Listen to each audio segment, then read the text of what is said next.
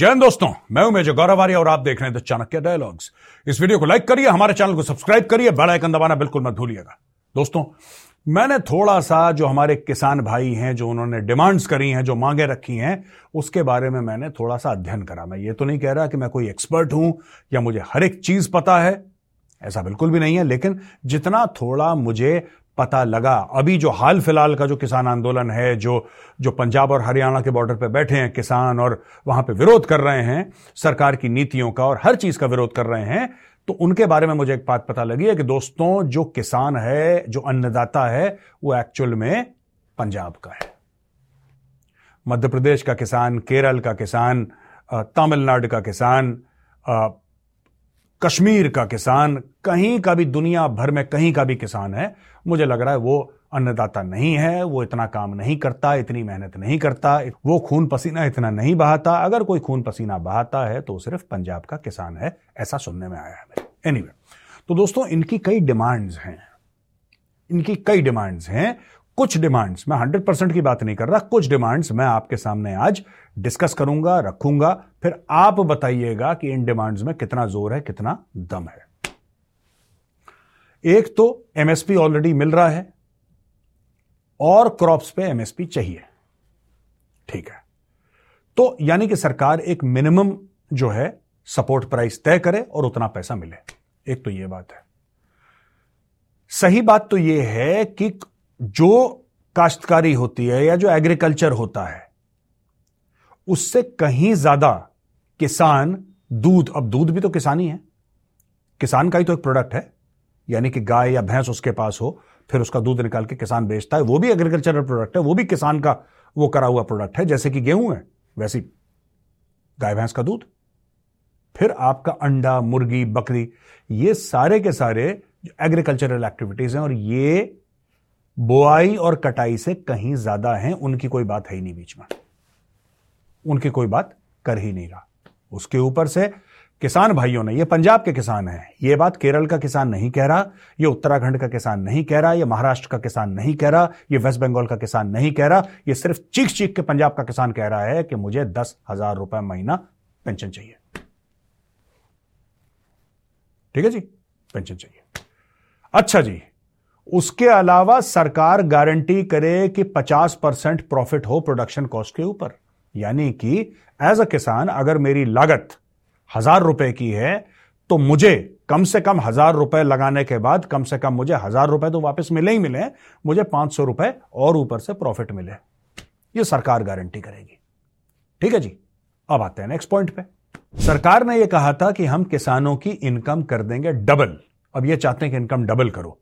लेकिन जो farm laws हैं, जो सरकार पिछली बार लाई थी इनके समक्ष, ये मना कर दिए किसानों ने कि फार्म लॉज से हम नहीं मानते, इनको वापस लो, और प्रेशर में सरकार ने वापस भी ले लिए, वो नहीं मानने। डबल कर दो। डबल कैसे करो? मैं बताता हूँ आपको। डबल ये करो कि सरकार इनके बैंक में पैसा डाल दे। सरकार जो है, किसानों के अन्नदाता के बैंक में पैसा डाल दे। वो चाहते हैं। तरीका नहीं चाहते। कि कैसे सरकार ये बताए कि तुम डबल करो, सरकार ने बोला था। सरकार ने इनको यह बोला था कि अगर इनकम दुगनी करनी है, उसका एक तरीका, इसमें कई तरीके हैं। एक तरीका यह है कि अगर, उदाहरण के लिए पंजाब, क्योंकि पंजाब के किसान बैठे हैं ना, अन्नदाता वही हैं, बाकी सब बाकी सब हमारे जो भाई बहन हैं, वो धनिया झील रहे हैं, अन्नदाता हैं वहाँ के किसान तो अन्नदाता को यह बोला था कि भैया, अगर आप अपनी इनकम डबल करना चाहते हैं तो इसमें एक तरीका यह है कि आपको जहाँ अपना बेचना है भारत में अपना प्रोड्यूस आप वहाँ पे बेच सकते हैं। आपके ऊपर जोग्राफिकल रिस्ट्रिक्शन नहीं है। आज की तारीख में है, क्योंकि कई चीज़ों में किसान फंसा हुआ है। सरकार ने बोला बिचौलिया हटा देते हैं। अब बिचौलिए बिचौलिए वही तो है लैंड रोवर के पाँच करोड़ की लैंड रोवर तीन करोड़ की लैंड रोवर में जो आते हैं दिल्ली प्रोटेस्ट करने के लिए या हरियाणा, पंजाब के बॉर्डर पे। अब देखिए, इसमें क्या बात है मैं आपको बताता हूँ। भाई लोगों ने बोला कि आप कॉरपोरेट के साथ डील करेंगे, कॉरपोरेट आपको पैसा देगी हर चीज़ के लिए। आपको कॉरपोरेट को अनाज देना है, आपको कहीं जाना नहीं है। अगर आप पंजाब में किसानी कर रहे हैं, कॉरपोरेट वाला आपके खेत पे आएगा, आपको बोलेगा, पूछेगा कि बाबूजी आप क्या उगा रहे हो यहाँ पे? गेहूँ उगा रहे हो आप? ठीक है। हम आपको उसका सीड्स का भी पैसा देंगे, हम आपको हर चीज़ का पैसा देंगे। राइट? और हम आपसे पूरा एक आपके और हमारे बीच में रेट तय होगा, उस रेट पे हम आपसे खरीद के ले जाए। आपको कहीं नहीं जाना। आपको कहीं पे भी नहीं जाना। नहीं, ये गलत है, ये नहीं हो सकता। ये क्यों नहीं हो सकता भाई? ये क्यों नहीं हो सकता? इसमें गड़बड़ क्या है? किसान को पैसा ही तो मिलेगा ज़्यादा? नहीं। बात यह है कि जो पंजाब में सबसे ज़्यादा बिचौलिए पंजाब में है एग्रीकल्चर वाले। मैं पंजाब के किसान को गलत नहीं बोल रहा। मैं बिचौलियों को गलत बोल रहा हूँ। और इन्होंने किसान को ऐसे जकड़ा हुआ है। इन्हीं के बहकावे में आके किसान आते हैं बॉर्डर पे और वहाँ पे फिर हंगामा शुरू होता है। किसान कह रहे हैं कि साहब, जो हमने कर्ज लिया है, कर्ज भी माफ़ हो जाए। अच्छा कई सारे लेफ़्ट लिबरल्स ये भी कहते हैं कि कॉरपोरेट्स को भी तो कर्ज दिया था, वो भी तो माफ़ हो गया था। तो आप किसानों का कर्ज क्यों नहीं माफ़ कर, किसानों का कर्ज तो हर इलेक्शन के पहले माफ़ होता ही होता है। दो दो तीन तीन लाख रुपए सबने पकड़ रखे हैं। कॉरपोरेट जो हैं, उनको डूबने से बचाना क्यों ज़रूरी है? उनमें से कई सारे फॉरेन एक्सचेंज लेकर आते हैं और हज़ारों लाखों को रोज़गार देते हैं। आपको क्या लगता है, नोएडा के बीच में खेती हो रही है? नोएडा किस चीज़ के लिए मशहूर है? नोएडा है टेक्सटाइल के लिए मशहूर, नोएडा है सॉफ्टवेयर के लिए मशहूर। ये मशहूरियत है नोएडा की। गुड़गांव ले लो। गुड़गांव के आसपास भी खेत हैं, लेकिन गुड़गांव क्यों मशहूर है भाई? Gurgaon is one of the software centres of India like Bangalore Bangalore बहुत बड़ा है, गुड़गांव से छोटा है, लेकिन फिर भी बैंगलोर में टॉप कंपनीज़ है टॉप मल्टीनेशनल ब्रांड्स यही तो हैं जो लाखों दर करोड़ों लोगों को एम्प्लॉय करते हैं और उनको रोज़गार मिलता है। यहाँ पे ये पूरा ये कह के ना कि अन्नदाता अन्नदाता अन्नदाता करके रिपीट कर करके इसको इतना रोमांटिसाइज कर दिया है, इतना रोमांटिसाइज कर दिया है कि मैं क्या ही बताऊँ आपको। अब और एक डिमांड पे आते हैं जो हमारे अन्नदाताओं की डिमांड है। दोस्तों, मनरेगा में पैसा मिलता है ना? अब ये कह रहे हैं कि पूरी खेती बाड़ी को मनरेगा में डालो। यानी कि पैसे कमाने के स्रोत देख लीजिए। मैं यार क्या ब्रिलियंट दिमाग है जिसका, जिसने सोचा है। अपनी फ़सल बेच के एमएसपी पे पैसा मिलेगा, वो एक कमाई। ठीक है भाई? फिर सरकार उनको 50 परसेंट प्रॉफिट उसके ऊपर से अश्योर करके देगी, वो दूसरी कमाई। ठीक है जी? तीसरी कमाई इनकी पेंशन हो गई, दस हज़ार रुपए महीने की।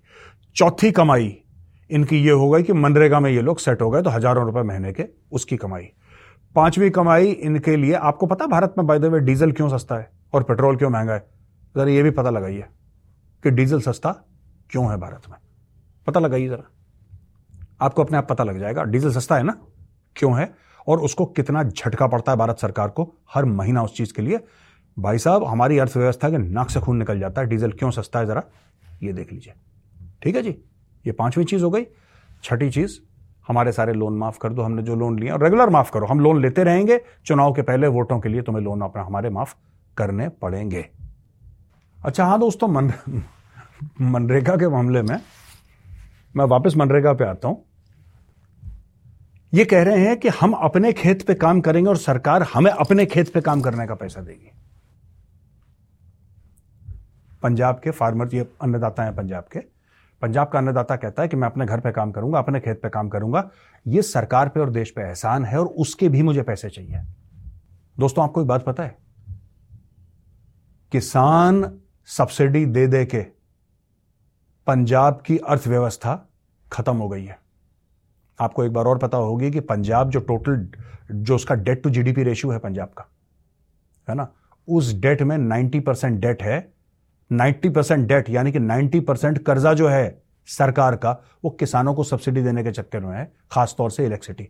मुफ़्त बिजली दे दो, मुफ़्त ये दे दो, मुफ़्त ये दे दो, क्योंकि इनकी लॉबी तगड़ी है, वोट ये देंगे, ये भी मुफ़्त दे दो, वो भी मुफ़्त। दो मुफ़्त, मैं ये नहीं कह रहा, आपको सपोर्ट करना है, लेकिन जब ये मांग करते हैं पेंशन की तो पेंशन किस किस को देंगे? भाई, किसान कौन है? मैं फिर कह रहा हूँ किसान कौन है? मैंने परसों यही सवाल पूछा था, सैटरडे को यही सवाल पूछा था, किसान है कौन भाई? क्या वो है जो खेत का, जो जमींदार है, जिसका खेत है, या उस खेत पे जो 20-50 लोग बिहार यूपी से आते हैं वो? और मैं एक बात कहना चाहता हूँ कि भाई, जो यूपी बिहार से आते हैं, आप, मैं किसी भी, मैंने कई किसानों से बात करी है बीच में, ठीक है ना? फ़ोन पे बात करी ऑब्वियसली मैं कहीं गया नहीं मिलने के लिए, मैंने बात करी और सात आठ लोगों से बात करी, उनका एक ही कहना है। एक इमोशनल कनेक्ट है किसान का अपनी ज़मीन के साथ।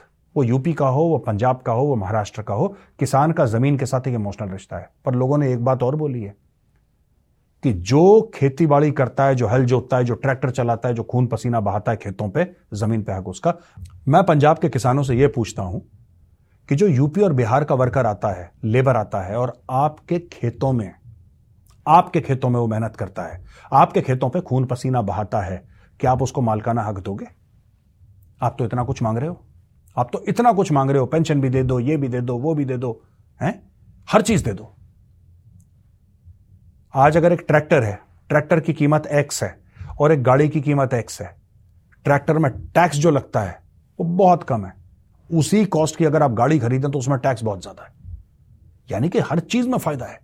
कई जगह बिजली फ्री पानी फ्री ये लो ये लो। ओ यार।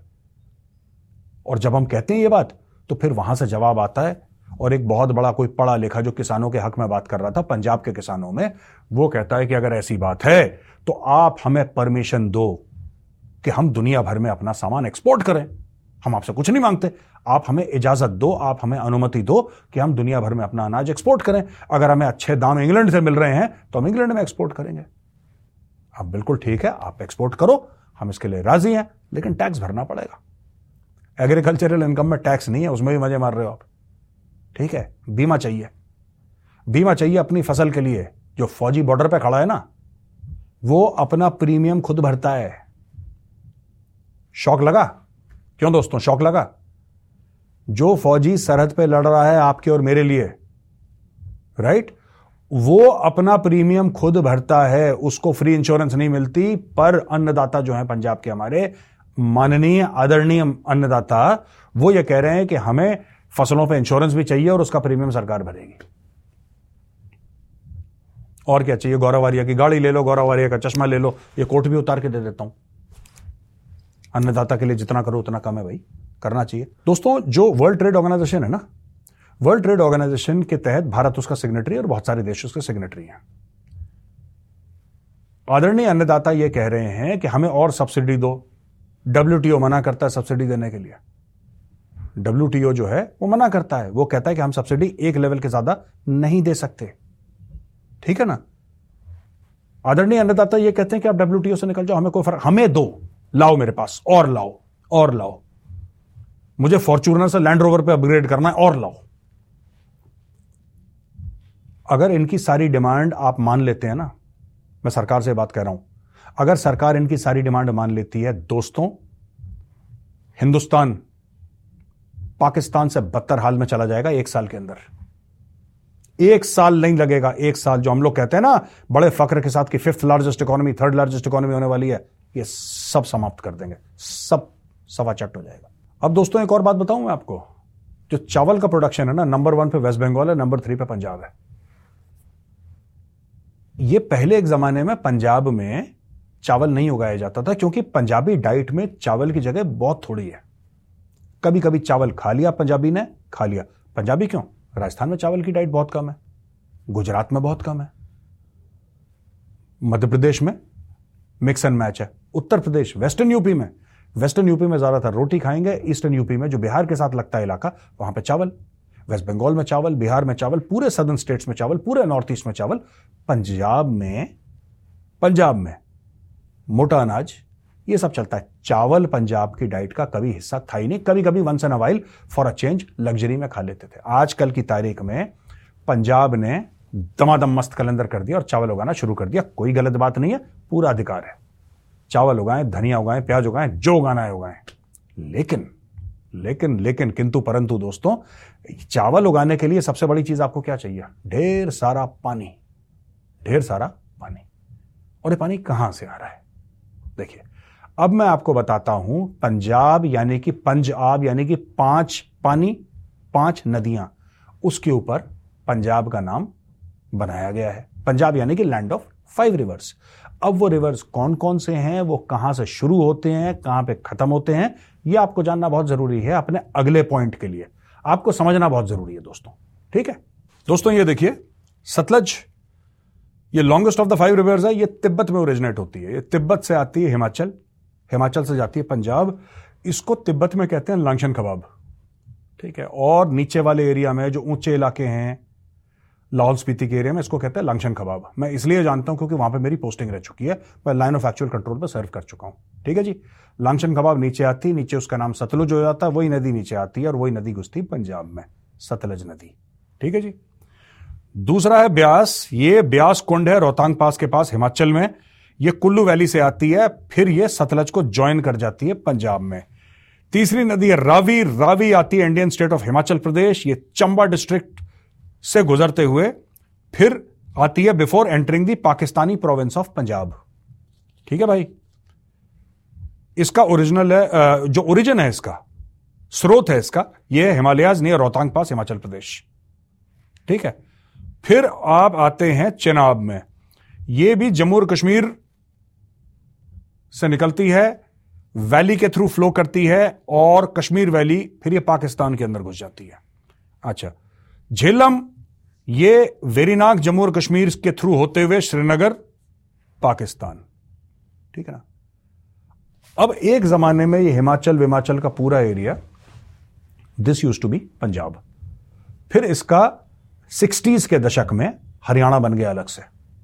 राइट ये आपका रिकॉन्स्टिट्यूशन हुआ ना पूरा स्टेट्स का, ये इस, ये बनाया गया स्टेट्स अलग अलग बनाए गए, काफ़ी स्टेट्स अलग बनाए गए तो फिर अलग हो गया पंजाब, अलग हो गया हरियाणा। यानी कि आप देखिए, ये जो पंजाब में पानी है, ये जो पंजाब में पानी है, अब एक डिमांड ये थी कि भाई पानी हरियाणा को दे दो। वो इलाका थोड़ा सा पंजाब के मुकाबले हल्का सा सूखा है, क्योंकि हरियाणा का बॉर्डर पंजाब के साथ तो लगता है एक बॉर्डर एक बॉर्डर हरियाणा का दिल्ली के अलावा लगता है राजस्थान से।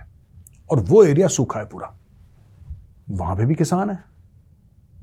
एक बूंद पानी नहीं देंगे। हरियाणा को ये बोल चुके हैं ऑन रिकॉर्ड एक बूंद पानी नहीं देंगे और ऊपर से सिद्धू मूसेवाला ने गाना भी निकाल लिया एस वाई एल के ऊपर। है ना? यानी कि सतलुज यमुना लिंक। पानी नहीं देंगे, पानी नहीं देंगे। इमोशनल मामला कर दिया। गाने लिख लिख के, गाने लिख लिख के गा गा के इमोशनल मामला कर दिया कि पानी नहीं देंगे। यार, एक बात बताओ, आपके भाई यहाँ हरियाणा वाले हैं, वो बगल में रहते हैं। आप जब प्रोटेस्ट करते हो, आप हरियाणा के थ्रू आते हो। आप जब सरकार के खिलाफ प्रोटेस्ट करते हो, अपनी मांगे करते हो, तब आप चाहते हो कि हरियाणा का जो किसान है, वो आपके साथ चले दिल्ली। क्योंकि आप हरियाणा के थ्रू आओगे दिल्ली। आप उसको एक बूंद पानी नहीं देने को राज़ी हो, लेकिन आप चाहते हो कि जब पुलिस लाठी मारे तो हरियाणा के किसान के सर पे भी एक हाथ लाठी मारे। यह कहाँ का न्याय है? सोचना कभी इसके बारे में। ठीक है जी? मैं यही कह रहा हूँ। आपके नेता, यानी कि पंजाब के नेता कहते हैं, हरियाणा को एक बूंद पानी नहीं देंगे। मौत आ जाए, खून की नदियाँ बन जाए, हरियाणा को एक बूंद पानी नहीं देंगे। ये आपने किसानों को लेकर एक बड़ा इमोशनल मामला बना दिया। उनकी भावनाएँ जोड़ दी उसके साथ। उनको लगता पता नहीं पानी ले लेंगे, क्या हो जाएगा। आप कहते हो पानी नहीं देंगे। कैनाल बनाया वहाँ पे। कैनाल बनाने की कोशिश करी। खालिस्तानियों ने भाई साहब इंजीनियर्स को गोली मार दी, लेबर को गोली मार दी। काम रोक दिया। कितनी बार तो काम रोक चुका है उधर। एक बूंद पानी नहीं देंगे हरियाणा को, लेकिन हरियाणा वालों को पानी नहीं देंगे। हरियाणा वालों को खून ज़रूर चाहिए। ये जितनी भी किसान यूनियन है, पंजाब की आएँगी, इनको हरियाणा के किसान का सपोर्ट चाहिए, समर्थन चाहिए। लेकिन पानी की एक बूंद नहीं देनी उसको। और उसको पानी देने को मना कर रहे हो जो उसका हक है। क्योंकि बंटवारे के पहले जब ये स्टेट्स का पूरा अलग अलग हुआ था ना, स्टेट्स का तो that that certain part was part of Punjab only some part was Rajasthan also but this part of Punjab only आप उस एरिया को पानी देने को राज़ी नहीं कर, पानी नहीं देंगे। अगर हिमाचल कल कर हिमाचल वाले कहते हैं कि उनका दिमाग फिर गया, हिमाचल वालों को उन्होंने बोला पंजाब को नहीं देते पानी। फिर आप क्या करोगे? अच्छा जब आपसे पानी चला जाता है पाकिस्तान, मैंने कभी नहीं देखा किसान यूनियन को मना करते हुए कि यार पाकिस्तान क्यों नहीं जाता है? पाकिस्तान के साथ तो जंगें हुई हैं आपकी। पाकिस्तान के साथ तो जंगें हुई हैं, पाकिस्तान के साथ तो तलवारें निकली हैं, तोपें निकली हैं पाकिस्तान के साथ। चार चार जंगें लड़ी हैं पाकिस्तान से। उसमें से उसमें से भाई साहब दो जंगें, पैंसठ की और इकहत्तर की तो पंजाब में तक हुई हैं। पाकिस्तान में पानी चला जाए, कोई दिक्कत नहीं है। पाकिस्तान में पानी चला जाए there is no problem Haryana को नहीं जाना चाहिए यार। कोई सुनेगा तो उसको लगेगा कि पता नहीं कि असली दुश्मन पाकिस्तानी क्या रहना है। ये चक्कर क्या चल रहा है भाई? सोचिए जरा इसके बारे में। दोस्तों, मैं पंजाब के किसान की बात नहीं कर रहा। मैं बात कर रहा हूँ जो इनकी ऑर्गेनाइजेशन हैं, जो इनकी मंडलियाँ बनी हैं किसानों की। आपको पता है, किसी ने बताया था उस दिन, फिर मैंने रिसर्च करी और जिस बंदे ने लिखा था वो गलत नहीं बोल रहा, सही बोल रहा है। मुझे लगा कि ऐसे ही मज़ाक कर रहा है। फिर मैंने रिसर्च करी, मैंने नहीं, अपना सब्सक्राइबर है, देखो तो यार क्या बोल रहा है वो। देखा उसमें कैंसर ट्रेन जाती है पंजाब से राजस्थान। कैंसर ट्रेन उसका नाम कुछ और है ट्रेन का, लेकिन हर एक ट्रेन में राइट इलाज के लिए भर भर के पंजाब से हर रोज पचास अस्सी पचास अस्सी लोग जाते हैं राजस्थान इलाज करने के लिए। उनको कैंसर हो रखा है। कैंसर कहाँ से होता है आपको क्योंकि ज़मीन में इतने पेस्टिसाइड डाल दिए हैं, और फ़सल निकालो, और फ़सल निकालो, और फ़सल निकालो, और निकालो। उसमें पेस्टिसाइड डाल दिए उसमें इतना केमिकल डाल दिया, इतना गंद डाल दिया कि लोगों को कैंसर होना शुरू हो गया दोस्तों। सोचिएगा कभी इसके बारे में। अच्छा एक आखिरी में ना ये वीडियो खत्म करने से पहले दोस्तों एक छोटा सा वीडियो है मैं चाहता हूँ कि आप देखो जरा फिर मैं आपको इसके बारे में विश्लेषण करके बताऊँगा। अब तो बात ये है किसानों की हम तो हम हमारी तो जो इंटरनेशनल बरादरी से बेनती है हम लोग इन लोगों के साथ रहना ही नहीं चाहते।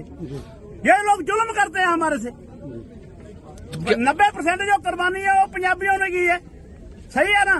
बात सही है गलत है? और जा- राज कौन कर रहे हैं हमारे पास तो जो देश के गदार है। सुना आपने दोस्तों कि 90 प्रतिशत बलिदान पंजाबियों ने दिया। देखिए, हम पंजाबी भाइयों, बहनों की इज़्ज़त करते हैं। और यह बात सच है कि पंजाबियों ने बहुत बलिदान दिया है देश के लिए। चाहे आर्म्ड फोर्सेज हो, कुछ भी हो, किसान भी हो, सबने बहुत काम करा, इसमें कोई शक नहीं है। हमारे दिल में पंजाबियों के लिए प्यार है, इज़्ज़त है। लेकिन यह कहना कि 90 परसेंट ही किसने कैलकुलेट करा 90 परसेंट ये जो भाई बोल रहा है ना, ये वीडियो जिसने बनाया ये झूठा है ये। ये इंसान झूठा है, जो कह रहा है नब्बे परसेंट आप फौज को ले लीजिए। ठीक है। हर एक रेजिमेंट ने इस देश के लिए अपना सर कटाया है। मैं फौजी हूँ, मैं आपको कह सकता हूँ। हर एक रेजिमेंट ने अपने देश के लिए सर कटाया जिन रेजिमेंट्स का डायरेक्टली पंजाब से ताल्लुक है, हम उनकी बड़ी इज़्ज़त करते हैं। उन्होंने भी सर कटाया है। उन्होंने भी सर कटाया है। लेकिन यह बात सच है कि सिर्फ़ उन्होंने नहीं सबने कटाया है। राजपूत रेजिमेंट ने सर कटाया। है Rajputana rifles, Gorkha rifles, Kumaon regiment Garhwal rifles, Dogra, Punjab, Sikh light infantry, Sikh regiment, Naga. Assam, आप नाम ले लीजिए, नाम खत्म नहीं होते। ये तो सिर्फ़ इन्फेंट्री के रेजिमेंट्स की बात कर रहा हूँ। आमड का देख लीजिए आप। आप कारगिल में देख लीजिए। लेटेस्ट कारगिल है ना? 1999 का लेटेस्ट वॉर। आप देख लीजिए तो ऐसी बात नहीं है। सबने बलिदान दिया है। ये बच्चों को अपने झूठ बोल बोल के, झूठ बोल बोल के, ये जो किसान है, ये पता नहीं किसान है भी कि नहीं, मुझे डाउट है कि किसान है, पर ये जो बंदा है, जो बोल रहा है ना कि 90 परसेंट, यही 90 परसेंट ये अपने बच्चे को सुनाएगा, तब तक ये पिचानवे परसेंट हो जाएगा, और इसका बच्चा जब अपने बच्चे को सुनाएगा बोलेगा, हंड्रेड परसेंट अभी ने करा है। ऐसा नहीं है। पंजाबियों का बलिदान है, पंजाबियों के बहुत बलिदान की हम मान रखते हैं, सम्मान रखते हैं, लेकिन तमिलनाडु तमिलनाडु के लोगों ने भी अपना सर कटाया, केरल के लोगों ने भी सर कटाया, मणिपुर, गुजरात, राजस्थान, महाराष्ट्र, बिहार, उत्तर प्रदेश, मध्य प्रदेश, कोई ऐसी जगह नहीं है भारत में जहाँ के लोगों ने आके इस देश के लिए बलिदान ना दिया हो। चाहे आप स्वतंत्रता संग्राम देख लें, अंग्रेज़ों के खिलाफ लड़ाई देख लें, या 1947 से लेकर आज हम बैठे हैं फरवरी 2004 में, आप देख लें। ऐसा नहीं है। ये गलत चीज़ बताई जा रही है लोगों को और जानबूझ के लोगों को इमोशनल करा जा रहा है, क्योंकि लोग सिंपल हैं, पंजाब के लोग, इमोशनल लोग हैं, सिंपल लोग हैं, उनके दिमाग में ये किसान यूनियन वाले गलत गलत चीज़ें भर रहे हैं। मैंने सोचा आज आपको, आज के ना, मैं नॉर्मली इन सब चीज़ों पर ज़्यादा बोलता नहीं हूँ दोस्तों, लेकिन आज मेरे मन में ना बड़ी, मैंने दो चार वीडियोज़ देखे, बड़ी खटास हुई यार। मैंने बोला, क्या ये नॉनसेंस बोल रहे हैं? ये कोई चीज़ है बोलने वाली? इनका जवाब देना ज़रूरी है और जवाब होना चाहिए यूट्यूब में, इसलिए आज मैंने इनको जवाब दे दिया। अब चलते हैं दोस्तों क्वेश्चन एंड आंसर्स पर। पहला सवाल है, नवीन सिंह का ये कह रहे हैं, जैन मेजर साहब, जैन नवीन जी। मैं ये पूछना चाहता हूँ कि ये पॉसिबल है कि जो किसान आंदोलन है, उसमें जॉर्ज सोरोस की फंडिंग हो, क्योंकि उसने अपने इंटरव्यू में खुद कहा था कि मैं इंडिया की प्रेजेंट गवर्नमेंट को हटाने के लिए फंडिंग कर सकता हूँ। इसका वीडियो यूट्यूब पे हाँ वो वीडियो मैंने भी देखा है, और नवीन जी, बिल्कुल पॉसिबल है, क्योंकि फंडिंग ये जो कह रहे हैं कि छः छः महीने का हम खाना लेकर आ रहे हैं और छः छः महीने का हम डीजल लेकर आ रहे हैं। ऐसा कौन सा किसान है, मैं जानना चाहता हूँ। मैं जानना चाहता हूँ दस बीघे का, बीस बीघे का, वो कितना बड़ा लैंडलॉर्ड है? भाई साहब, मैं एक बात बताऊँ, मैंने जो एक दो मतलब फ़िलहाल में इस मामले के ऊपर ये जो आप मैटर बता रहे हो, वैसे तो मैंने ज़्यादा से बात करी, लेकिन इस मैटर के बारे में जो आप बता रहे हो, जो मैंने एक दो किसानों से बात करी है, उन्होंने मुझे पता क्या बताया है? उन्होंने ये बोला, मेजर साहब, हम जब रिश्तेदारी के यहाँ जो शादियाँ होती है ना, वो भी जाते हैं, छू के, शगुन दे के आशीर्वाद दे के वापस लौट आते हैं, क्योंकि खेतों पर काम है। किसान खेत को छोड़ ही नहीं सकता। किसान की एक जुड़त है, एक एक एक उसका एक उसका रिलेशनशिप है खेत के साथ। खेत मुरझा जाएँगे किसान के बिना। ये कैसे किसान है जो छह छह महीने कहते हैं बॉर्डर पर पड़े रहेंगे एयर कंडीशन टेंट से? ये किसान ये किसान नहीं है दोस्तों। और जॉर्ज सोरोस की फंडिंग बिल्कुल हो सकती है, क्यों नहीं हो सकती है? फंडिंग चाइना की भी हो सकती है, क्योंकि चाइना भी यही काम करता है। चाइना देगा पाकिस्तान को, पाकिस्तान देगा खालिस्तानियों को, जो बाहर बैठे हैं, बाहर से पैसा आएगा। अपनी जेब से दो रुपए खर्च करने को राज़ी नहीं है। मैं ये नहीं कह रहा फिर। पहली चीज़ मैं आपको बता दूँ, मैं ये नहीं कह रहा कि जितने यहाँ पे किसान आए हैं, उनका खालिस्तान से कुछ लेना देना है। मैं ये पॉइंट नहीं बता रहा आपको। ये मैं बिल्कुल नहीं कह रहा। मैं ये कह रहा हूँ कि इस किसान आंदोलन के अंदर खालिस्तानी घुसे हुए हैं। दैट इज़ माई पॉइंट इसके अंदर घुसे हुए हैं खालिस्तानी। जैन सर, ये रेवन है। जैन सर, जयंत, रेवन जी, आप अपना नाम लिखते तो मज़ा आता। डीआरडीओ ने एक असॉल्ट राइफल बनाई है इंडियन आर्मी उग्रम नाम से। Why we seeing so much delay from the army side to acquire the Ugram rifles is our army not interested in the rifle and only trust foreign weapons ऐसा नहीं है। जो हम INSAS use कर रहे हैं भारत में ही बनी है। तो आपका ये कहना कि आर्मी सिर्फ़ फॉरन हथियारों पर बिलीव करती है? नहीं।